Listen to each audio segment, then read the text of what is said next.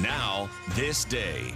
Here's Chris Conley. The Nazis were master propagandists on this day, February 24th.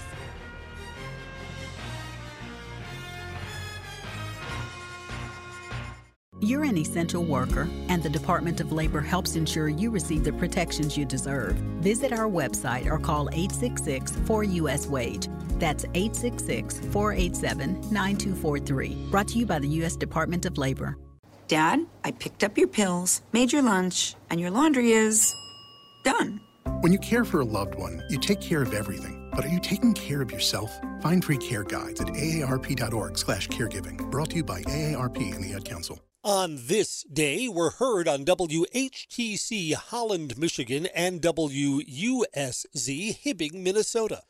The first thing the Nazis did when they marched into other countries was to take control of the media. Newspapers were shut down, radio stations began broadcasting propaganda, and Nazi broadcasts were also heard in Allied countries. Faraway radio stations that could still be received in England said that the British Army had been wiped out at Dunkirk. Well, that wasn't true.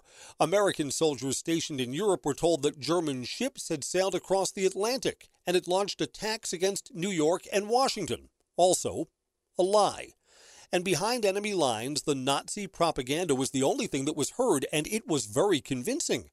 Until our armies, Radio and Signal Corps, began a series of shortwave radio broadcasts to Eastern Europe and the Philippines. The first broadcasts of the Voice of America, heard on this day, February 24th, 1942. And on this day, consider the value of accurate information. I'm Chris Conley.